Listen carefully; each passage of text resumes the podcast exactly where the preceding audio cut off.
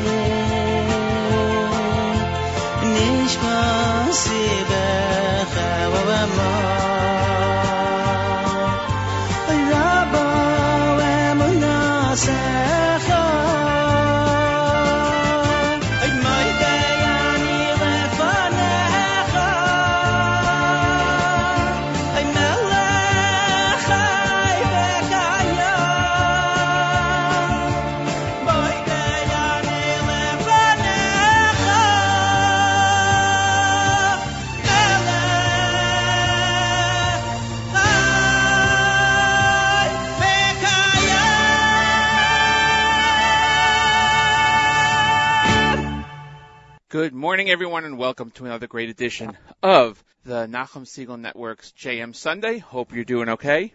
We are here. My name is Matis Weingast, and uh, let's see. We are uh, just trying to get this connection set up. It seems a bit low. Sorry for that. And uh, it is November 23rd, 2014, first of Kislev, Rosh Chodesh, 5775. We are, uh, we have a great show in store. It's a difficult show because, of course, what happened in Israel last week has affected everyone around the world, especially in Israel. And uh, we'll be joined by two special guests later on this morning. We will be joined by uh, Ziva Converser, who is author of the book Living Beyond Terrorism, and she'll be joining us talking about how to possibly get through something like this. Uh, and you know, we'll talk about that. We'll see what what suggestions she has and uh, what she has learned in her studies. And then we'll be joined by member of Knesset Dov Lipman, who uh, will talk about the aftermath of the massacre and his uh, his feelings, his reactions. He was in the same shul the following morning to daven with everybody and uh, to give them solidarity. Usually go through a wrap up of things. I just want to check the connection here for a second. So we're going to go to some music and then uh, we will be back with uh, with more. Of course, we're here till nine o'clock this morning on the Nachum Segal Network. Thanks everyone for joining me. We're going to start off with a little Eitan Katz right here on JM Sunday.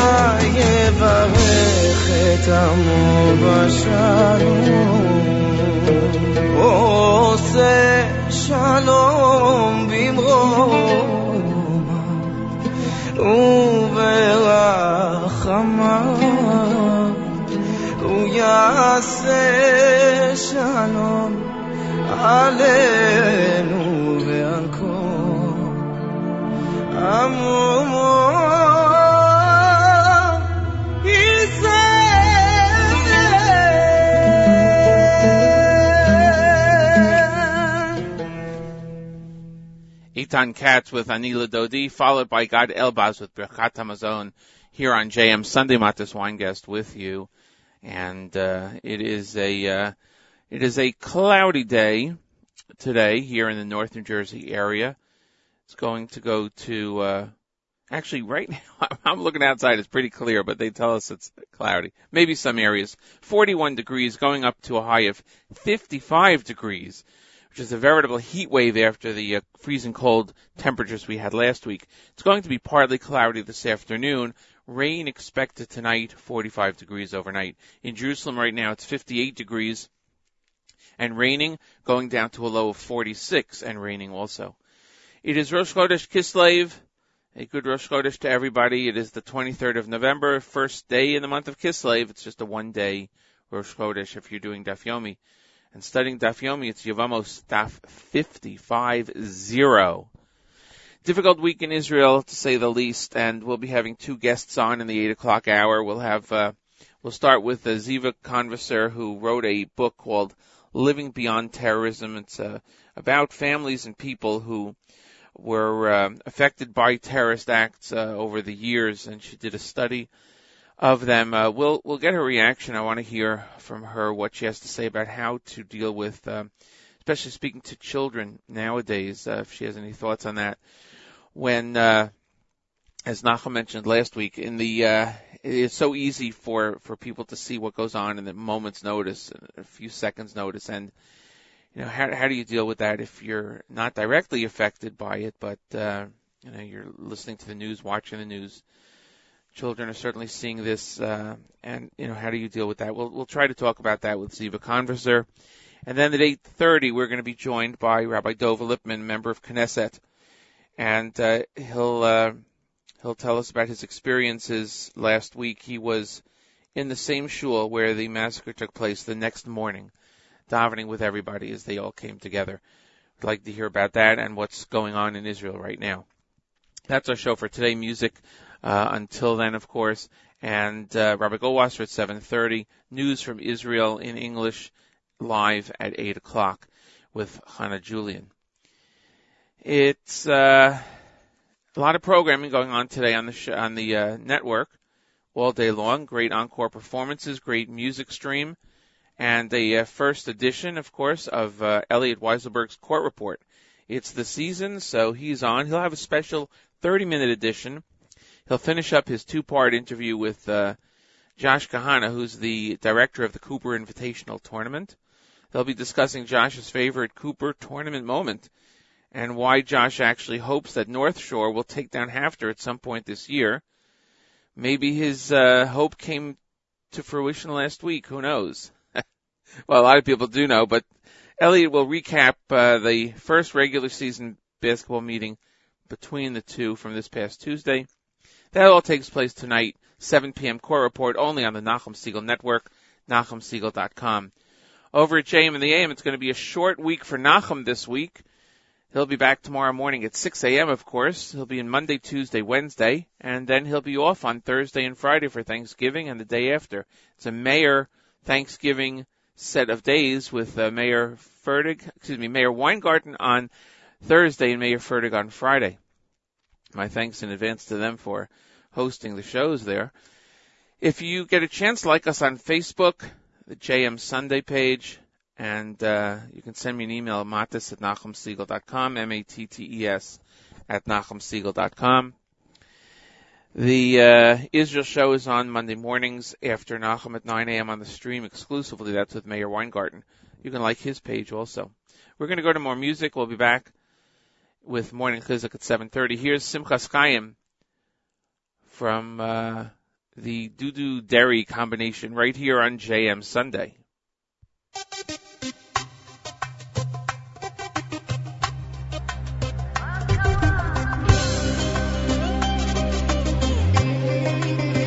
אלוקים שבמרומים, תן לנו שמחת חיים, תן שלווה ושקט לכל הילדים, תן לנו תקווה גדולה, o cabelo real.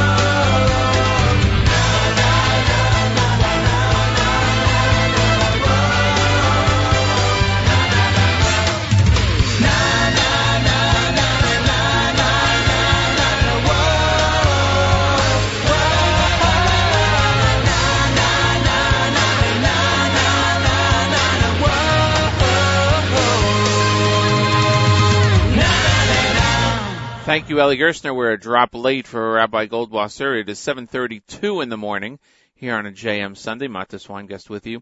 Let's go to Rabbi Goldwasser, then we'll let you know what's going on the rest of this show and the rest of the day.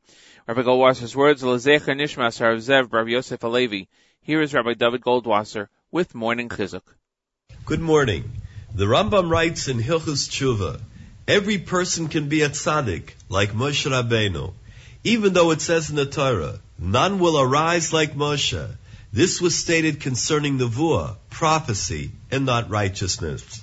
Hagoyin Rav Elchanan Wasserman asks an interesting question. Is it really possible for any person to reach the level of Moshe Rabbeinu in any aspect of his greatness? Rav Elchanan gives us an explanation. Moshe Rabbeinu was called the Eved Hashem, the servant of Hashem, because he used all of his power, all of his koiches, all of his mind in his entire being to sanctify Hashem. This is requested from every Jew. As we learn in Avos, all of our deeds should be for the sake of heaven. We understand that all that has been given to us was given for a specific reason. And therefore, it's our responsibility to use all that we have for Avodah Hashem. This was the level of Moshe Rabbeinu. Even though a person could use all of his koiches, his talents, and his abilities for thousands of years and not rise to the hills of Moshe Rabbeinu, it's because we haven't been given the abilities or the understanding of Moshe. However, this doesn't take away from the value of even the simple man.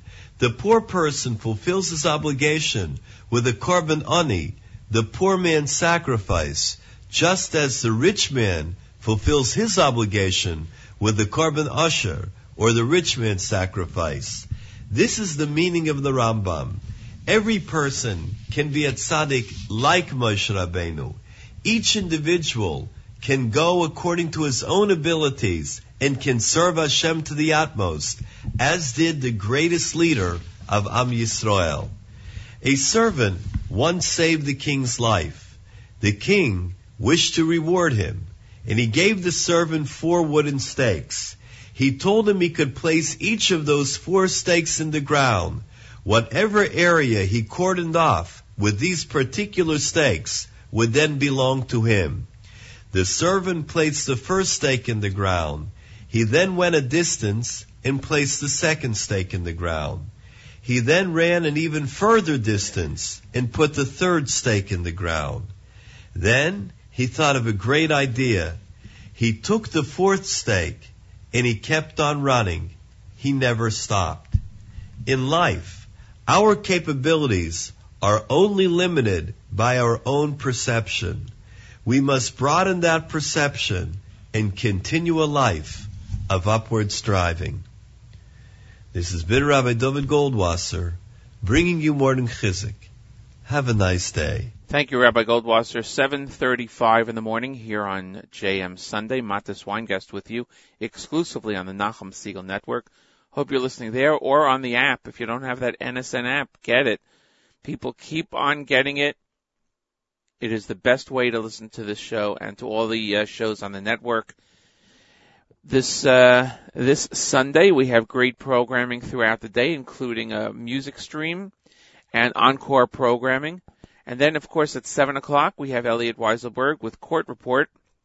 It is a first run episode, and it's a special 30 minute edition of the Court Report. Elliot will be joined by uh, Josh Kahana, who's the Cooper Invitational Tournament Director. He'll, Elliot will finish up his two part interview with him, and they'll discuss uh, Josh's favorite Cooper tournament moment. They'll uh, Elliot will give a wrap up of the sports from during this past week, and that all takes place exclusively on the network at 7 p.m. on the Court Report, right here on the Nachum Segal Network, NachumSegal.com. We are here till 9 o'clock in the morning. Coming up at 8 o'clock, news from Israel. It's a very difficult week to say the least, obviously. But we'll hear what's going on in Israel. We'll get the headlines. And then at 8.15, I'll be joined by uh, Ziva Conviser, who is an author and has written a book called Living Beyond Terrorism. We'll get her take on the situation and how people can uh, respond and how they feel after such, uh, you know, what, what they actually more appropriate, what they can do uh, to uh, to help them after such uh, events like the past week. And then at 8:30, we'll be joined by Rabbi Dov Lipman, member of Knesset. He has uh, graciously agreed to join us on this very busy day, and uh, he was in the same shul where the massacre took place last week. He was there the next day. So we'll find out about that when he joins us at 8.30. And then, of course, we're here till 9 o'clock. As much music as we can fit in. And uh, if you have a chance, join us on the Facebook page, JM Sunday. Like us there. Also like the Israel show. I always mention that. Meir Weingarten has a fantastic show on Monday mornings at 9 o'clock on the stream, right after JM and the AM with Nachum Segal. Nachum will be uh, here Monday, Tuesday, Wednesday at JM and the AM. And then Meir Weingarten and Meir Fertig will take over the reins for Thursday and Friday Thanksgiving holiday. Right now it's 41 degrees outside. It's a veritable heat wave, as I said before. It's clear. It's going up to a high of 55 degrees. Right now it's 15 degrees more than it was yesterday morning when we woke up on Shabbos morning. It's going up to 55 degrees, partly cloudy. Expected to go to 45 degrees tonight with rain. In Jerusalem, it's 58 degrees and raining, going down to a low of 46. And more rain. It's Rosh Chodesh Kislev. So what better way to usher in Rosh Chodesh than with Mayor Sherman right here on JM Sunday.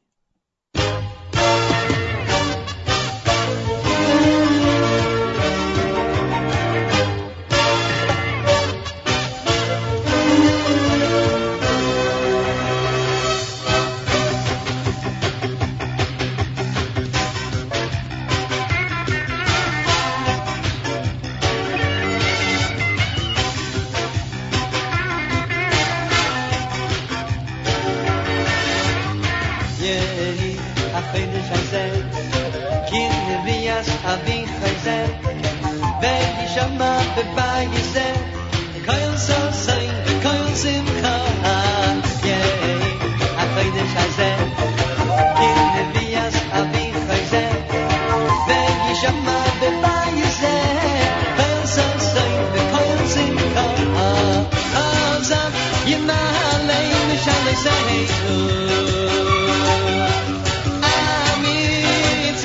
yasem kosher seinu Ay behu yishlach bimas yodeinu Berachot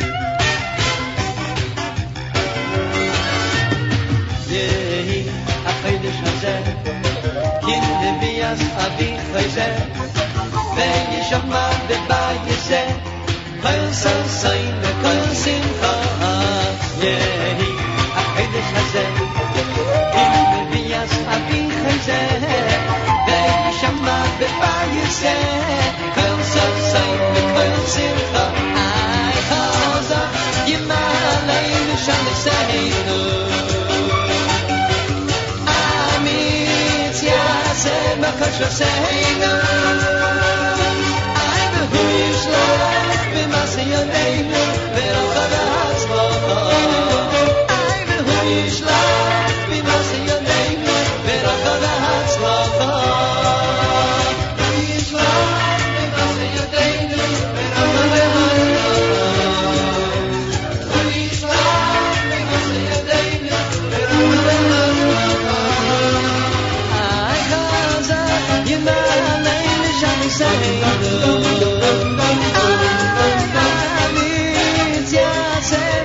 we zijnen. Hij wil hoe je slaagt, in wat ze je benen. Ben op de hartslag.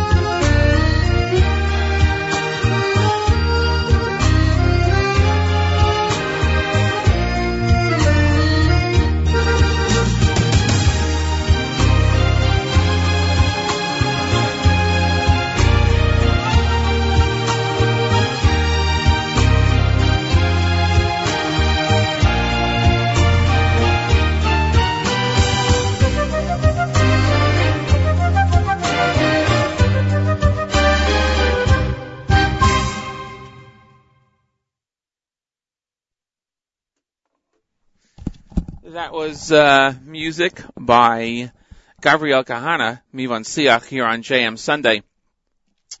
Uh, we announced the the, um, the guests that we would have on today, including uh, Ziva Converser, who will be on at 8.15, and uh, Rabbi Dov Lipman, who will be on at uh, 8.30. But I'm joined right now by a uh, by a very special person, and uh, we want to talk about what happened last week. I'm joined on the air right now by Shlomo Zwickler from Beit Orot. Shlomo, good afternoon to you. Uh, hi there, Natas. Shalom Aleichem and Chodesh Tov. Chodesh, Chodesh Tov to you. Shlomo, we, we know there's so many things going on um, in Israel and in Beit Orot and the, the fantastic work that's done in Beit Orot, but what uh, a tragedy happened on uh, Friday. Fill us in on what happened there and how everybody's doing, please. Uh, well, um, unfortunately, there was an incident on uh, Friday night uh, nearby the Beit Orot. It's um, it's nothing new, unfortunately. Um, the situation has been going on for five months now. I mean, uh, basically, this past Friday evening, a small group of students from the Shiva were attacked by an Arab mob on their way back to Beit Orot from evening prayers, from uh, you know Kabbalat Shabbat, etc. Um, that they conducted nearby on uh, Har on the Mount of Olives Ridge. Uh, one student of ours was lightly injured, uh, as we call it here in Israel, uh, and another was moderately wounded, which is pretty serious. He unfortunately uh, uh, suffered from wounds from a plank of wood full of nails, Mm. a uh, quite interesting and unfortunate weapon um, that was utilized by this Arab mob to attack this group of students. Um, that boy who was moderately wounded um, remains in the hospital. He's in stable condition, but he still remains in the hospital. Um, you have to understand the context the Jewish neighborhoods, uh, Jewish residents of the eastern neighborhoods of Israel's capital, Yerushalayim, uh, have been conducting, you know, normative life for several decades now. But for the past five months, like I said, uh, Jews here have been targeted incessantly by repeated attacks on on their schools, on shivot, on shuls, uh, playgrounds, etc., etc. The, the incident that took place on Friday night could easily have been a complete disaster. Chas v'shalom. Um, we, you know, the way we operate and the the opinions that we maintain and the way that we educate our students is such that we don't uh, take actions into our own hands and we don't uh, do things uh, that are beyond the law. We uh, live within the law and we are proud of the fact that we live within such law. And uh, we educate our students to demand a definitive statement of Israel's sovereignty in sovereignty in our capital by virtue of the uh, security forces, the Israeli security forces doing their job, restoring order, and uh, ensuring that uh, Jews can live freely in the most critical parts of our historic capital, which is, of course, the essence of our future. Absolutely. In Eretz Yisrael A- absolutely. And I know that, you know, we hear about these things when they come up, especially after last week in Har Nof. Uh, every event uh, becomes um, a, a bigger, uh, maybe, uh, I won't say issue, but, but we hear more about it because of what happened. Uh, but I want everybody to realize Beit Orot is a beautiful place and, uh, you run tours of the area and have the yeshiva there and the community there. Uh, and there's a place to go and to visit and to come to. Uh, it is, uh, it is it is basically safe place, uh, you know, and and you're there. Uh, Shlomo Zwickler is my guest right now from Beit Orot. Uh, so you know, I want to stress that that yes, these things happen, but um, your yeshiva and the campus is a wonderful place to be, without question. Well, yeah, but Beit Orot's a unique uh, access point because on the one hand, we are part and parcel of the Mount of Olives Ridge. We're in an area which is of incredible strategic significance, and that's part, one of the reasons why we're targeted all the time. Right. At the same time, the, the method of approach, the uh, way that you get to Beit Orot is, uh, how shall we say, an elegant one of sorts. Meaning you don't have to actually go through any difficult neighborhoods uh, to get there, to access it. It's adjacent to Hebrew University and to the site of the uh, about to be commence uh, construction, hopefully, on the new Command and Staff College of the uh, Ministry of Defense, the Israeli Ministry of Defense. So, you know, quite a a uh, a, a, a typical and and and uh, appropriate area of Israel's capital. Um, it is perfectly safe to come out. At the same time, unfortunately, you know, when the entire city of Yerushalayim becomes uh, the front, as we unfortunately saw in the terrible, terrible tragedy um, in Har Nof just last week, uh, you know, everything unfortunately uh, sorts of make, makes you shudder and, and, and, shakes your very foundation. That's all the more reason why we must remain steadfast and Absolutely. committed to our cause, which is the same cause that we've remained steadfast to and committed to for the last 2,000 years. Absolutely. That is, that is the right to live, the right to live freely as Jews in our land under our sovereignty, uh, living our lives, uh, practicing our our traditions, and uh, doing so into forever. And that is our purpose, and that is what we will remain and keep doing. And uh, everybody has a has a part in that. You know, some of us are lucky enough and privileged enough, and also bear the responsibility of of, of the privilege of being here physically in, in Eretz Yisrael and Yerushalayim and being on the literal physical front of that effort. But uh, even when people are, are are not able, for a variety of reasons, of actually taking part in that physical presence in the physical front, uh, certainly I'm I'm no stranger to the realities that if it wasn't for our friends back in the states who stand with us shoulder to shoulder and and and, and give us the, the very the very foundations upon which we're able to conduct all of our activities and to achieve our ideological goals. If it wasn't for that commitment, then we wouldn't be able to accomplish anything. Right, And uh, 100%. it's a very important statement to make. People need to remember that also. You know, there are lots and lots of causes, lots and lots of issues, but there are some that transcend. And Right. uh, I know it's uh, it's it's it's easy for me to say, so to speak, because I this is my you know this is what I do, this is my life, this is what I believe in. But uh, I think that uh, specifically at times like these, those words uh, will not fall on deaf, deaf ears. No, 100%. And, uh, you know, we commend you for being there literally at the front lines. But at the same time, you have uh, thousands of people who joined on Sukkot, uh, top the Mount of Olives, Mount Olives, and um, they were there for Sukkot a number of weeks ago. Thousands of people enjoying and being there. And that's what we look and, uh, you know, pray for in the future. And we wish to refu shalem, of course, to the, uh, to the injured, uh, from Friday night's, uh, Attack. Thank you very much, Matas. You're welcome. Me, uh, Best for, way- for including me in your in your program. Uh, it's a pleasure and honor. Best way to reach you and uh, to support the great cause? Uh, just uh, head online to uh, just Google Beit Orot. We spell it with an E I T B E I T O R O T, two words. Or you can just, uh, if you uh, want to make the extra effort, just type in www.beitorot.org. Uh, the Hebrew website comes up first. There's a little link for English language if you prefer that on the top. And uh, we'd love to hear from all of our supporters and friends in any way, shape, or form. Absolutely. And dinner coming up in January. I know Nachum talks about it a lot. We'll be mentioning it. Uh, and uh, it's uh, something to look forward to in a way of uh, supporting that, that great actually work. a great way to support people. I, Yeah. I always tell people, and this year more than ever, I think it's it's it's really it's really sad, Matas, that every year we have to say this year more than ever. Every year it becomes more than ever. Right. Um, but you know, i here's an easy way, really, to show your support for Yerushalayim, and also to physically stand for Yerushalayim. You know, we always say that at our dinner on January 6th, we're not asking you to pick up a gun, not asking you to put on a uniform, not asking you to even Right. make aliyah. Although, although you should do all those three Right. things, and I'm not gonna, I'm not gonna blink. I'm gonna say it point blank. But nevertheless, we're not even asking you to do that. All we're asking you to do is to come out to Times Square, to the Crowne Plaza, and to enjoy some, you know, something to drink, something, some, some good food, some good cheer, and uh, good friendships, and to be inspired and to make a big, important stand for the sake of our future, for the sake of the city of Yerushalayim. Absolutely. Again, Shlomo Sukla, thank you so much for joining us on this very busy day. And again, Refu Shlema and Chodesh Tov to you and everybody there. Thank you. Amen. Take care. That is uh, Shlomo Zwickler, direct from uh, Yerushalayim, from Beit Orot, and uh, we're going to go to a little bit of music, and then uh, we'll get to the news from Israel in just a um, just a few seconds here on JM Sunday.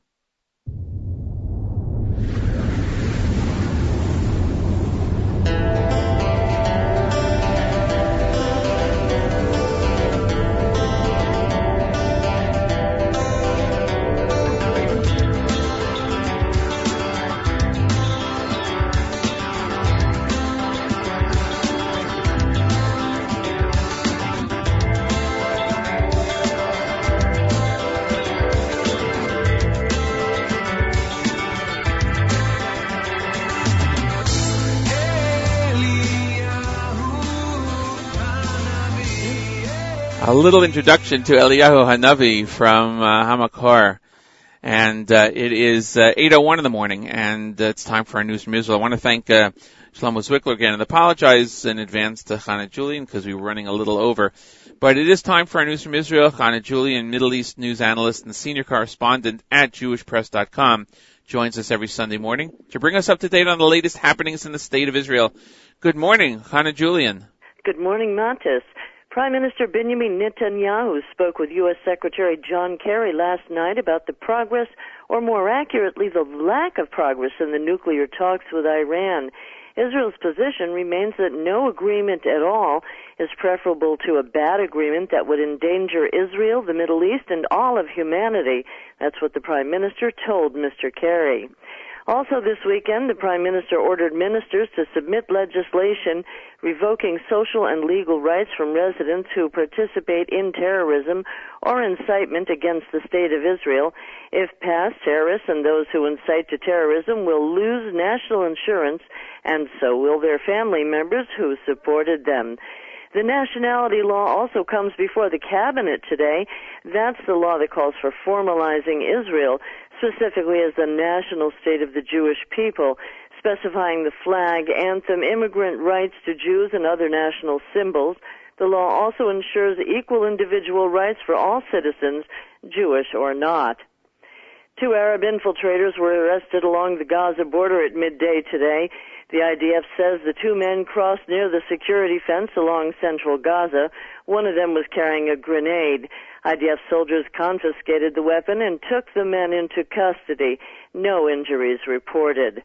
The IDF arrested 12 Arabs wanted for participating in riots and throwing firebombs as weapons. All 12 taken into custody overnight at various locations in Judea and Samaria. Last week's terror attack on a Jerusalem synagogue has left Canadian Israeli citizen Howie Rothman in a coma. Rothman is age 53. A hatchet finished the vision in one eye, and he's suffered brain damage as well, according to the doctors who were treating him in Jerusalem. And uh, the they have asked for help from the public. They uh, are making an appeal in Toronto. I have to tell you that the uh, United Jewish Appeal in Toronto is asking for the public to help Rothman's family. He has 10 children, six are still at home. The public is also being asked to pray for the recovery of Chaim Yechiel ben Malka. The weather in Israel is seasonably cool with temperatures dipping into the 50s and 40s overnight, depending on where in the country you're staying. Have a safe and peaceful new month of Kislev, and may it bring light to the land. Have a great week, everyone. I'm Hannah Julian for JM Sunday. That's our news from Israel. Thanks, Hannah Julian. We'll see you next week right here on JM Sunday, exclusively on the Nachum Segal Network. It is 8.04 in the morning. We'll go to some music and then we'll be joined by Ziva Konvisser, who is an author. She wrote a book recently called Living Beyond Terrorism. We'll talk about recent developments in Israel. And then at 8.30, my guest will be member of Knesset, Rabbi Dov Lipman. We'll discuss what happened last week and uh, his reaction uh, when he visited the same shul the very next day. And that is on the stream, NachumSegal.com, the NSN app. We are here with you on JM Sunday. My thanks again to Shlomo Zwickler for joining us at the very last moment. And uh, we were able to get uh, get his take on what happened on Friday night. And uh, we wish you a full shalom, of course, to everybody that was attacked there and in the many other incidents that took place over the course of the last few days. Here's the Tamimim Boys Choir with Basimcha on JM Sunday.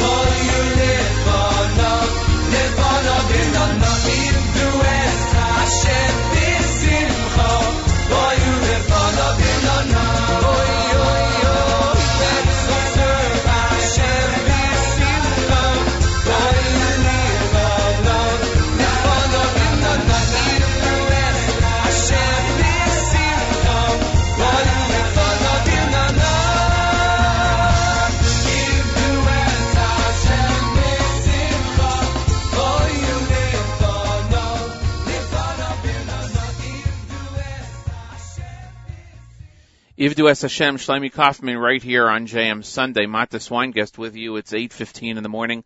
And we're here till 9 o'clock every Sunday morning from 7 to 9 exclusively on the Nachum Segal Network. You can listen to us at NSN on the NSN app. You can listen to us on the Nachum Segal Network, nachumsegal.com. My thanks to uh, Shlomo Zwickler, who joined us from Beit Orot this morning. It was unexpected that we were able to get to him, but he joined us, and we thank him so much. Coming up at... Um, Coming up at 8.30 today, my guest will be Rabbi Dov Lipman, who's a member of Knesset. He'll be talking about the events of last week and his visit to the shul in Har Nof immediately after the um, after the attack. Right now, it gives me great pleasure uh, to welcome to the air an author by the name of Ziva Konvisser, who wrote a book recently called Living Beyond Terrorism. It is a very timely subject, unfortunately, and it seems to be a timely subject all the time in Israel. Uh, Ziva Konvisser, welcome to JM Sunday. Thank you. I appreciate you joining us this morning. Uh, I first I, I have to uh, tell everybody read read the book, get the book. It's a Geffen publication. Uh, it is an amazing book. It is a book of strength, and uh, I, I wish we had more time today to talk about the book itself, uh, which I encourage people to get because it'll give them strength in every situation. But today, because of what happened last week, especially, I, I really would like your your opinion, your thoughts uh, on how people can get through the news that they hear, even if they're not directly related to the people involved. They go through feelings. They go through, uh, you know, so many, so much turmoil. What do they go? How do they get through it? How do people get through this? I, well, first I want to say that we should take a lesson from the people in Har Nof. Um, to to hear about their reactions, that despite their sadness and the mourning, that there's not a talk of anger and revenge. It's really going back to who they are, to their faith, to being strengthened by that and by their religious practice. Um, they demonstrate a, a, a tremendous resilience and, and, and strength. And, and that's really what I talk about. How do you live alongside of all that pain and the horror and the distress and, and, and be able to not in the, not in the moment, but eventually move forward with your life. It is amazing. We saw that also when the three boys were murdered earlier in the uh, summer, uh, and uh, we saw the reaction of the parents. It, was, I, I mean, amazing. I don't know what word to even use. It's almost surreal, but like you said, their their almost positive outlook, um, not at what happened, obviously, but to the future and to how to react uh, was was amazing. And same here in, in Har Nof, as you just mentioned. Where do they get that inner strength? And and they're the ones who actually are right there. Uh, how, how, where do they get their inner strength? And how do we look for that? Do we just take it, like you said, from them? Um, do we have actions that we could do to to help us gain that strength? I think many of us have this inside of us. Um, it, it, we've grown up with certain values and beliefs, and that are strengthening, and it's really calling those forth. Thinking about how we were raised, what what our our hopes were, our optimism. Um, it, it, it's it's not um, to find anything good in the in, in the event itself or in the trauma itself. It's in what we can make of it. it. It's in taking hold of whatever we can that can strengthen us. Absolutely. In your book, you have uh, many stories. Uh, and, and by the way, you did this book as a research project. It's the subject of your um, of your doctorate uh, degree, and um, you focused on events that happened about a, a 10 to 12 years ago. Different attacks uh, in Israel that we're still all familiar with. Uh, and it seemed that the resiliency of the people that you wrote about uh, sometimes comes from, as you said, from within all of us, but people don't realize it uh, when they.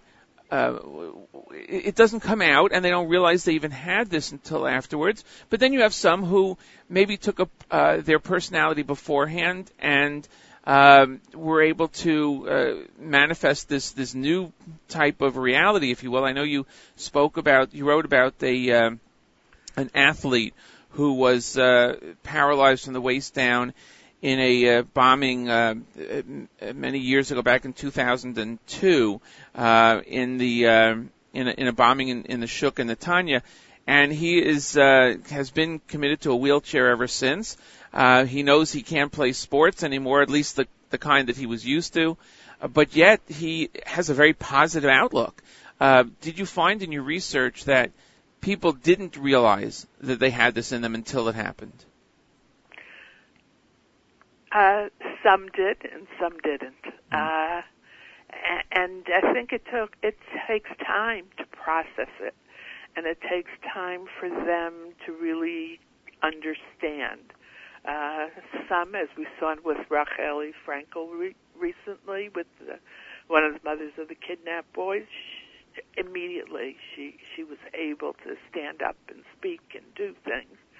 And other people, it can take years and and to find the right way to do it, to to talk about it, um, to find the right people who can help you support through that. Um, often, one of the ways is is a support group of others who unfortunately have been through it and understand who you are, you who you don't have to say outright this is exactly what happened, but but who who are there for you. Um, and which which you know one of the questions is what do we do as as supporters and and how do we help and it's it's a delicate balance of, of just being there for each other and and, and listening and um you know not being obtrusive but being there Right. I, you raise a, a great point. My my guest is Ziva Konvisser, author of the book Living Beyond Terrorism, a Geffen publication house, publishing house publication. I urge uh, all the listeners to go out, get it, read it. It is a, a, a tremendous um, support book. It gives you strength no matter uh, what you're going through. You can gain strength from this book. Uh, you you mentioned about seeking the right support group and speaking with people. Um, I, I imagine that people who are affected by events such as we saw in Israel last week, and again, who may not be right there on the front lines, still will develop feelings that they may not realize are feelings based on that, and they should, uh, I, I, as a true, they should, you know, n- not. Um, not push those feelings aside necessarily. They should embrace them and work with them to make sure that they have a good mental status. Absolutely. Um, and, and look for, you know, look for positive role models. I, I, I think the press coming uh, out of this has been remarkable, Mm-hmm. And and hearing how how people are getting through it can help you if you're questioning, if you're wondering what to do about it. Um, I know that there, uh, if, if I may, I know that people feel better, it seems, when they can do something, uh, whether it's saying Tehillim, whether it is uh, participating in a group that is uh, getting uh, uh, food or, or uh, whatever it is together for groups. There, there are websites like uh, helpharnof.com that, that popped up that, you know, you can contribute and money will get right to the people that are there. I know that people, if once they're doing something, they feel like they've uh, come out of it a little bit and they, they're, they're, they're feeling very positive. Uh, is that an important thing to do? Well, that that works both ways. That also helps the survivor uh, as, as well. I mean, we see how many of them have gone on to what I say use the term extraordinary action. People who create something out of the uh, the the horror and and and the sadness, but that's not going to happen in the moment. Right. It's not going to happen immediately. But we see um, the foundations like the Koby Mandell Foundation that Mhm. came out of the tragic loss of uh, Koby Mandell in, in Tekoa. Uh, we the the Keren Malki from the Roth family, whose daughter was murdered in the Sbarro Pizzeria. Right. So these, these are bigger uh, mitzvot that, that, and deeds of chesed that come out afterwards, but e- even small things, you know. Um, doing something and, Right. and and and helping in little ways or helping yourself in little ways. Sure. So it's important to think this through, to to to think about it, not push away the uh, the feelings, and also to try to do something positive, uh, so that you are um, taking what happened and turning it into something positive. Um, uh, Ziva Konvisser is, is my guest. The book is Living Beyond Terrorism. You are on the International Board of the Israel Center for the Treatment of Psychotrauma, in addition to other organizations. You mentioned one right before we got on the air. I apologize, I didn't mark it down. Which uh, group is that? Strength to strength. Ah, okay. uh, which was founded by uh, one of the survivors of uh, a bus um, bombing in Jerusalem, Sari Singer, Right. from Lakewood, New Jersey, actually. And um, it, it's to help survive, survivors helping survivors. Right. Uh, I uh, I appreciate the time that you spent with us this morning. We could spend a lot more time, and I hope we do get a chance uh, to talk about the book and your work in the future. I'm, I apologize that you know because of the uh, the news and the events of the last week, we really wanted to get your take uh, specifically on this. Um, the book "Living Beyond Terrorism," Ziva Konvisser is the uh, is the author. Uh, one last quick question: How did you have any thoughts on how you speak to children who are hearing about this? And now with the internet and the news cycle, everything is instantaneous, and you know that. Uh, maybe not, you know, very young children, but teenagers are certainly going to be seeing images, seeing what happens. Uh, what do you, what would you say to a child when they see this? How would you deal with that? Yeah, that was a question that I asked many of the uh, trauma specialists and the child educators af- after the, the the kidnapping, and and and the message is, you, you really you can't ignore it. Right. You can't set it aside. You have to answer your children's questions, and you, you have to answer it in their own way, so that you know your child. You know what best helps them to cope, to hear the story, to hug them, to listen to music, to um, um, just be there and and and and find your way with them, but always answer them. Right. Basically, not to sugarcoat it, but to tell them that things will be okay uh, because you do hear something instantaneously that happens somewhere else. Does not mean that that you're going to get affected by this, or God forbid something is going to happen, you know, to your family right now. It's a, it's a tough thing to to tell a child when they're when you know when they have the primal uh, And- feeling of fear. And and the best people to tell them are are their parents. Absolutely. Uh, Ziva, again, thank you so much for joining me this morning. I, encourage everybody to get this book. It is uh, timely. Unfortunately, it's it's timely almost any week we listen to the news, uh, but it is important. And as I said, it does give strength to people.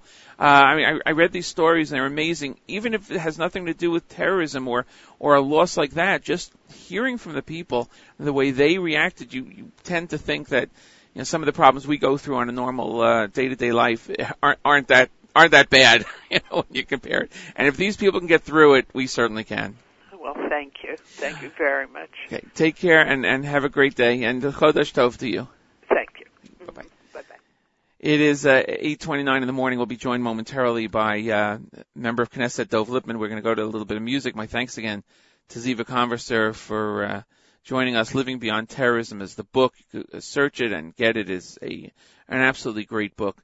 Uh, and uh, we're going to hear a little bit of music, and then we'll be joined by Rabbi Dov Lipman, member of Knesset, right here on JM Sunday.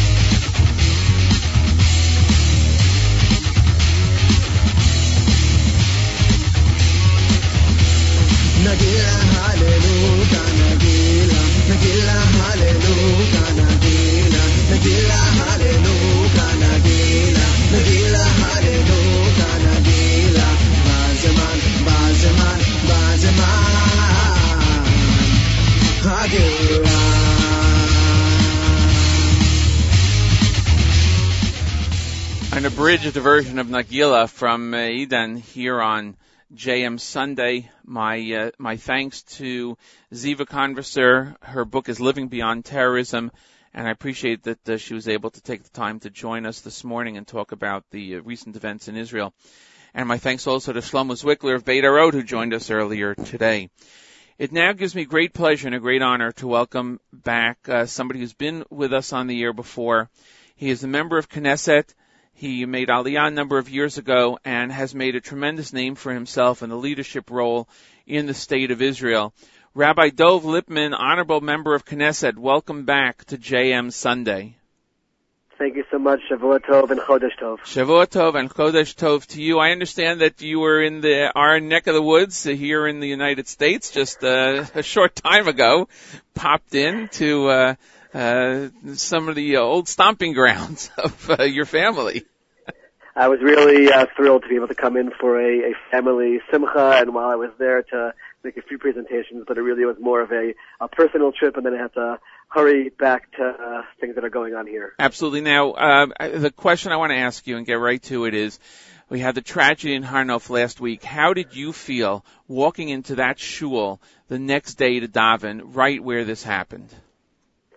Uh, my initial feeling was awe to see people who were there the previous day uh, walking through those doors and, and putting on towels and tefillin uh, in the same place where the day before uh, they were hiding under tables or, or running out of the room.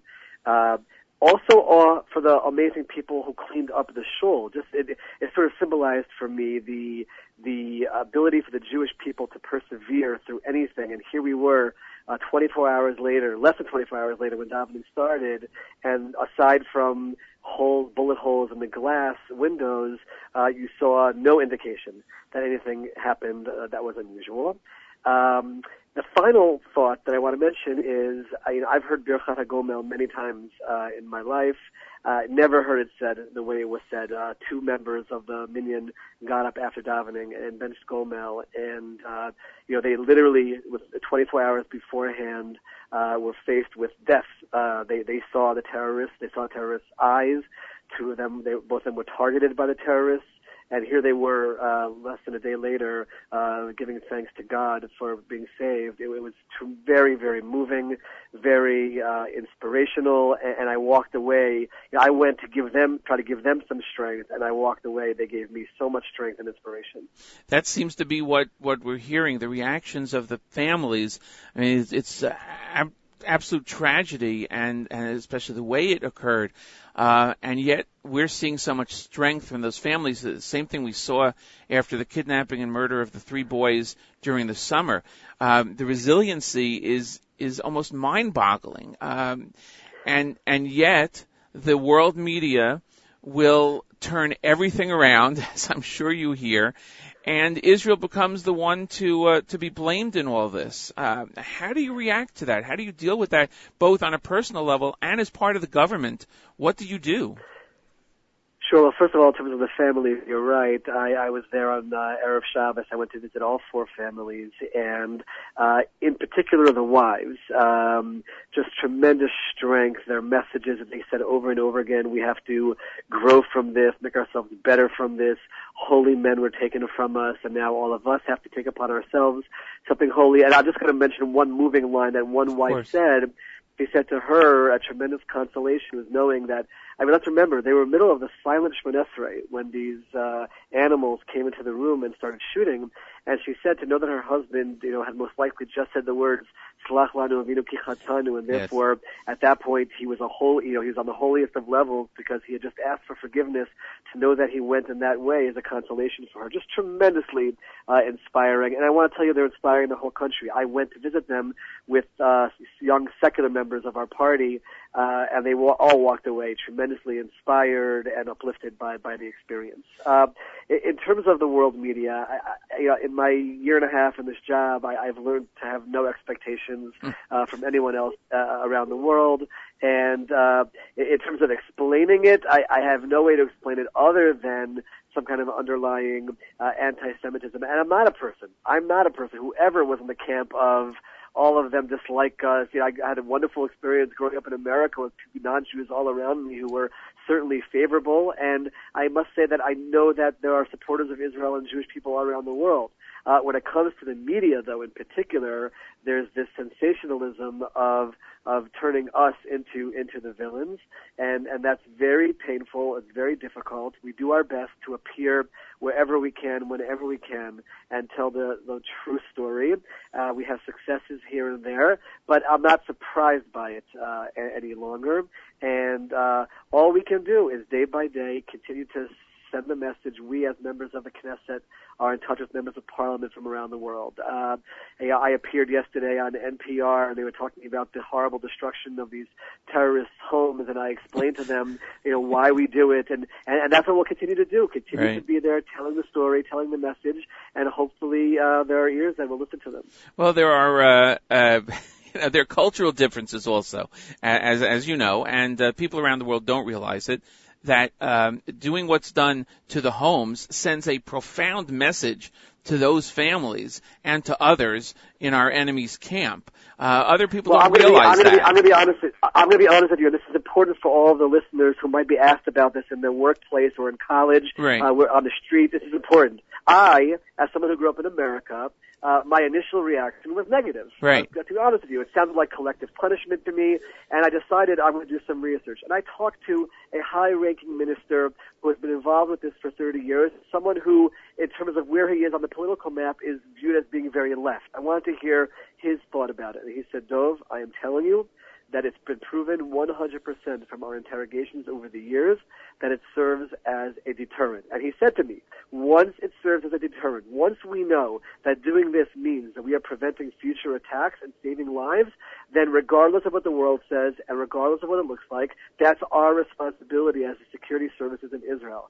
And that's the message. It's not a question of punishment. It's not a, it's a question of we know 100% that doing this will prevent future attacks and that as leaders is our responsibility and we don't have to answer to anybody when it comes to protecting the lives of people. Exactly. Very well said. That you don't have to answer to anybody on that. And I don't understand what people would want. If you if you bomb the house with people in it, they would of course have you know a, a, a, a, an uprising like crazy. And it's a house, but you know again, like you said, very important. People have to understand this.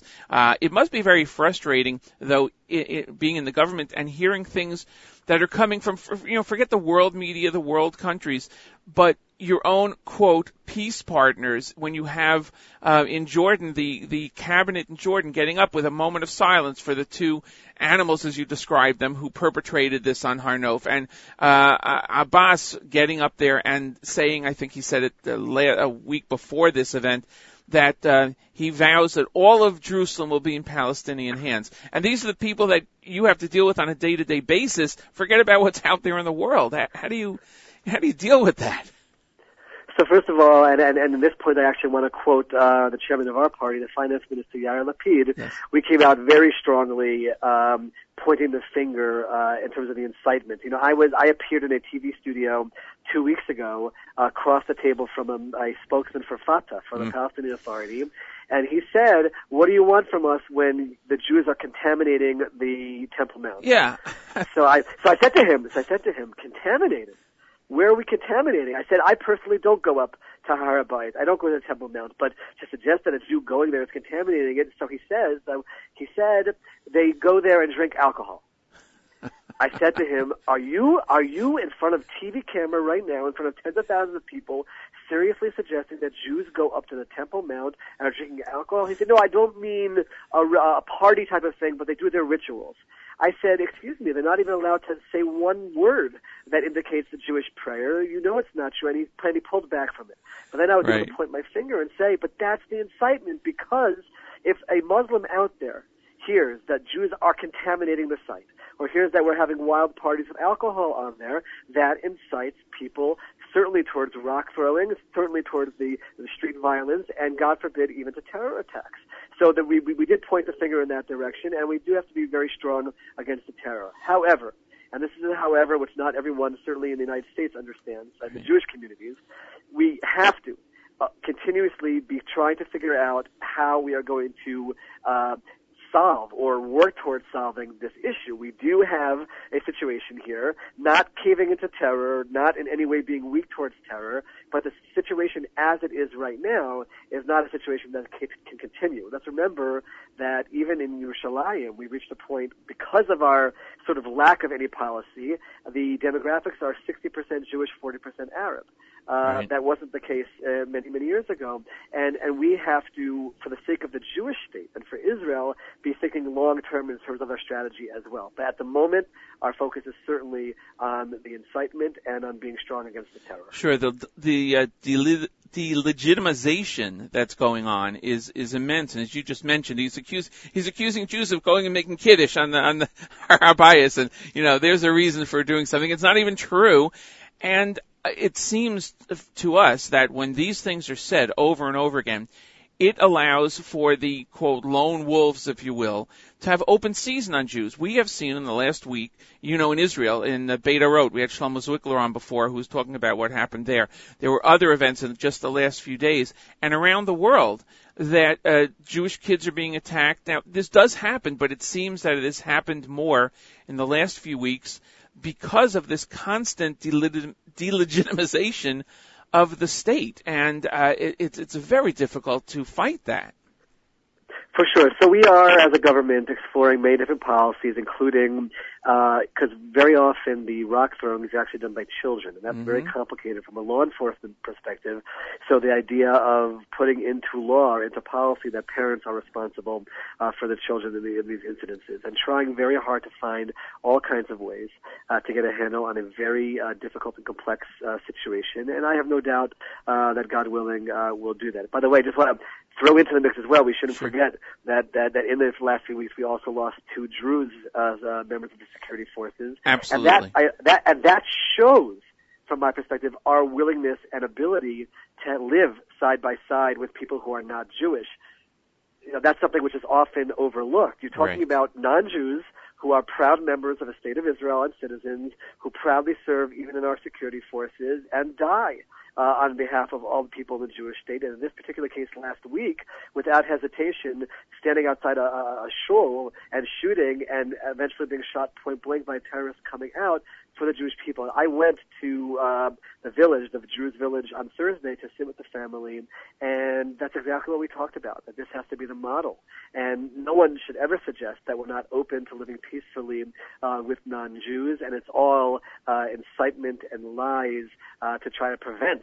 Uh, that from happening, Right. we have to keep our, our focus on uh, our ability to do so. Right, of course. Rabbi Dov Lipman, member of Knesset, is my guest this morning.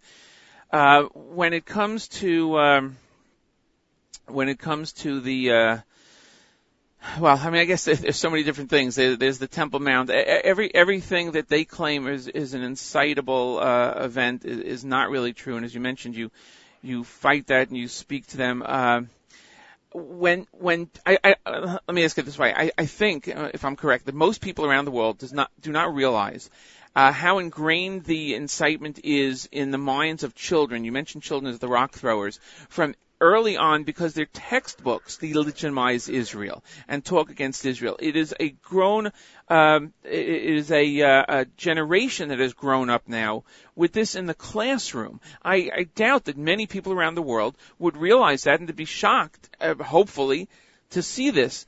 Uh, how do you get that out? I mean, that is even deeper than you know uh, uh, the rhetoric that a politician will say to everybody.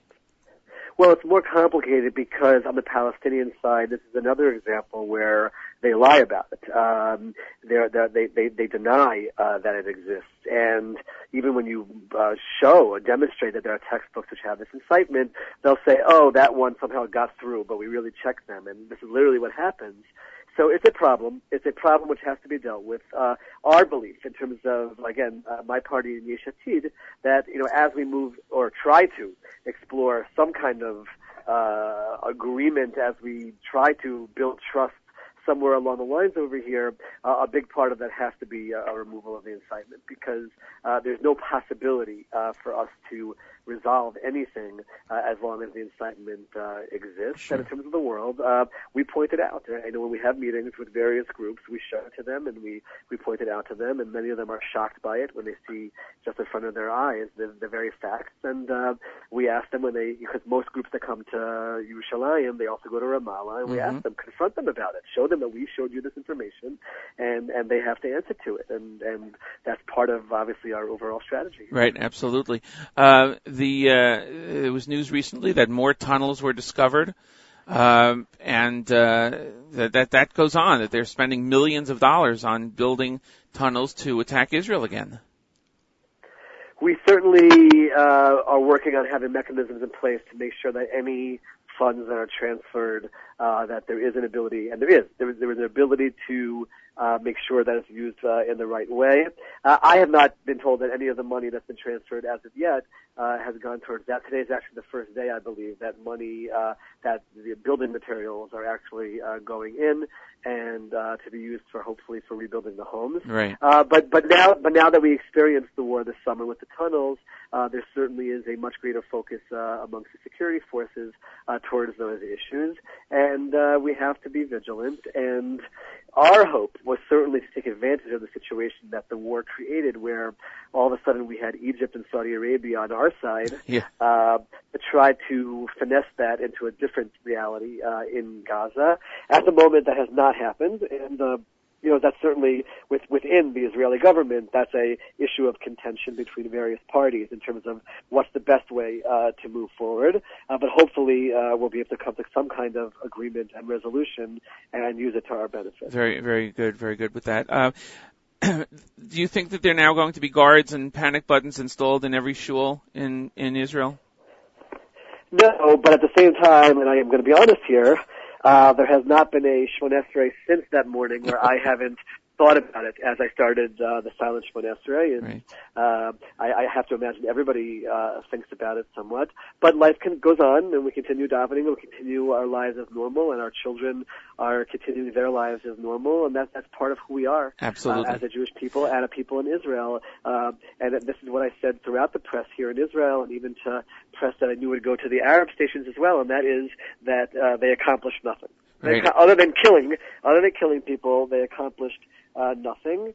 And, and that will always be the case. We're not going to be hindered. We're not going to be held back. Uh, God, God will, willing, all the tourists will continue coming from the United States and other places and show their support and demonstrate uh, that we're not going anywhere. Right. That's the message that we repeat over and over again. And uh, another hundred thousand people for Aliyah would make a tremendous difference also on the ground. No question about yeah, that. people people people always ask me when I travel to America, you know, what can we do? And and I'm not somebody who says that everybody has to drop everything and, and move to Israel. But when you talk about uh, many of the issues that we face in, in Israel on so many levels, internal issues, external issues, my goodness, if there was a way for uh, a few hundred thousand North Americans to to come here and be here, it would strengthen us on so many levels. And uh, I certainly hope that everyone at least explores the idea, and if they can't do it themselves, at least raise your children uh, to Right. come here, and then when you retire, come and join them and live the greatest life of retirement, which exists, and that's in Israel. Right. Gi- Give Rabbi Fass a lot of work at Nefesh B'Nefesh. That's what we ask people to do.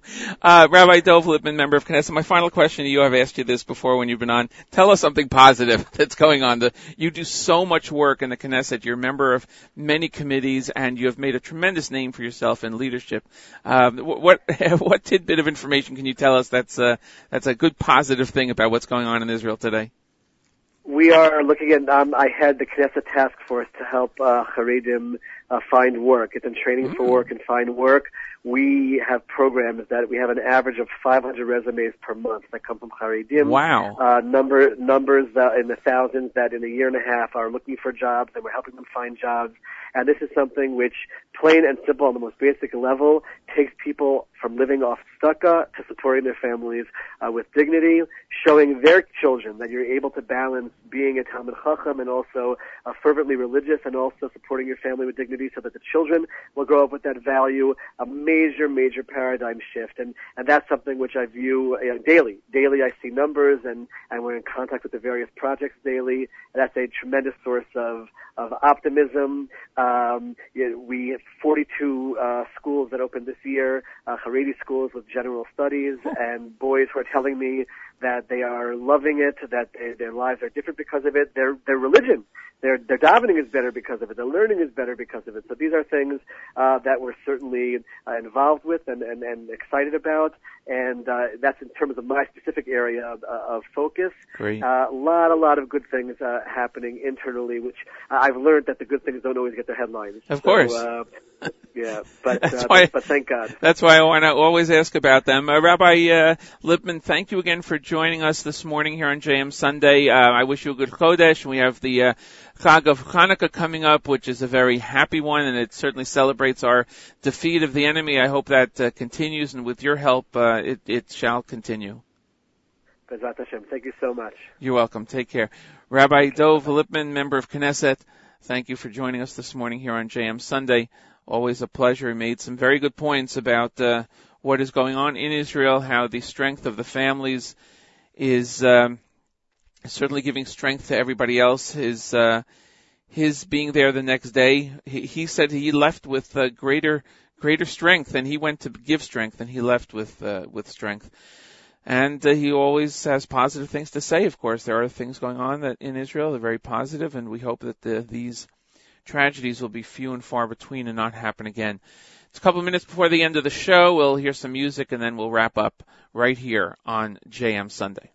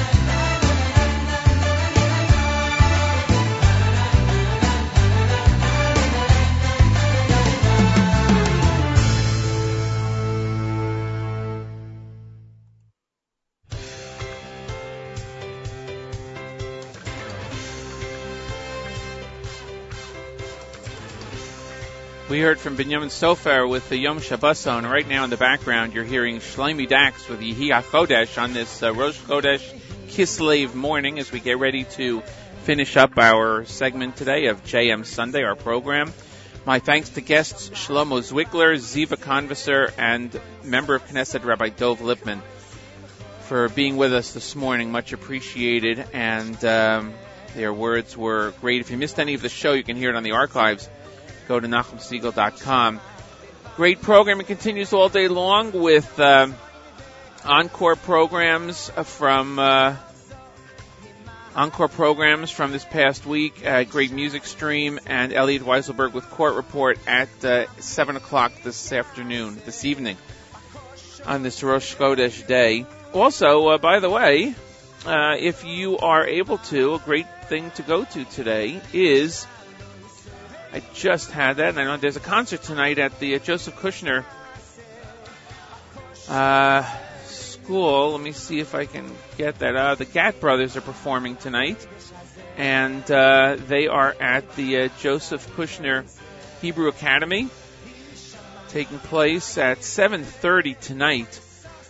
The Gat Brothers are amazing, uh, well known all over now. Uh, the rock and roll rabbis performing songs from the 60s and the 70s.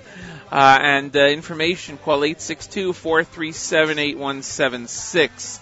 862-437-8176.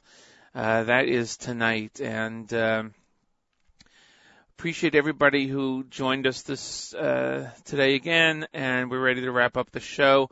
Nachum will be back tomorrow morning at 6 a.m. for JM in the AM. He'll be on till 9. The Israel show follows Nachum exclusively on the stream with Meir Weingarten. When you get a chance, like our page, JM Sunday, like Meir Weingarten's page, The Israel show. Nachum will be in Monday, Tuesday, Wednesday of this week. Then Meir Weingarten will be back on Thursday morning for a Thanksgiving show, and Meir Fertig will take the reins on Friday morning for the uh, holiday Erev Shabbos program over at JM and the AM. We'll be back here next week on JM Sunday. Thanks again, everyone, for listening.